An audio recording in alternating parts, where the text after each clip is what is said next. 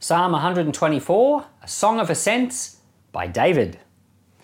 If it had not been Yahweh who was on our side, let Israel now say.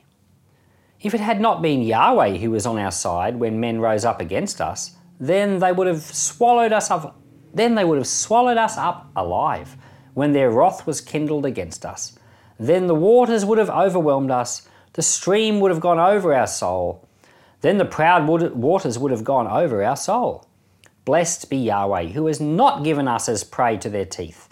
Our soul has escaped like a bird out of the fowler's snare. The snare is broken, and we have escaped. Our help is in Yahweh's name, who made heaven and earth. It's a great, great little song. And it's obviously a song of ascent. So they were singing this song. The pilgrims were singing it as they went up the hill. And um, it's an interesting song because it's a song that says, if Yahweh was not with us, um, you know, these are the things that would have happened. Our enemy would have caught us. We would, we would not have been delivered, but, but, you know, we have been delivered from the snare of the fowler. So it's a song of gratitude. And um, I think sometimes we don't realize what God has delivered us from. And of course, these types of preventative deliverances, which is what they're singing about here, because God prevented you from getting into trouble, you don't know the trouble you would have gotten into if He hadn't prevented it.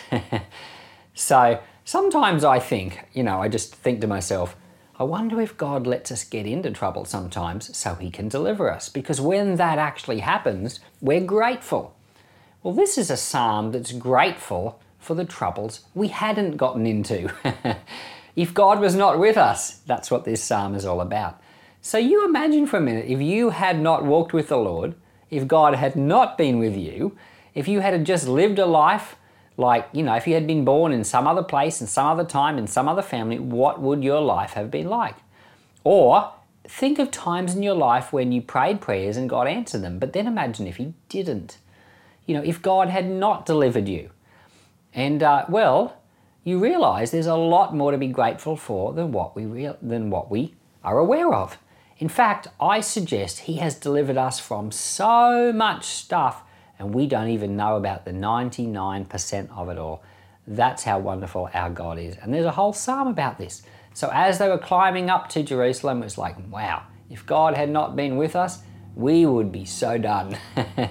but it's a song of faith and praise because they know God is with us and they're grateful for that. And I know I'm grateful for that too.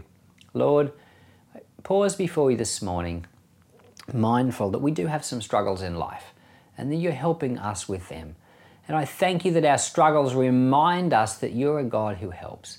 And at this moment, we pause and thank you for all the things you've delivered us from that we don't even know about. Lord, thank you. You're our protector, you're our provider, you're our deliverer.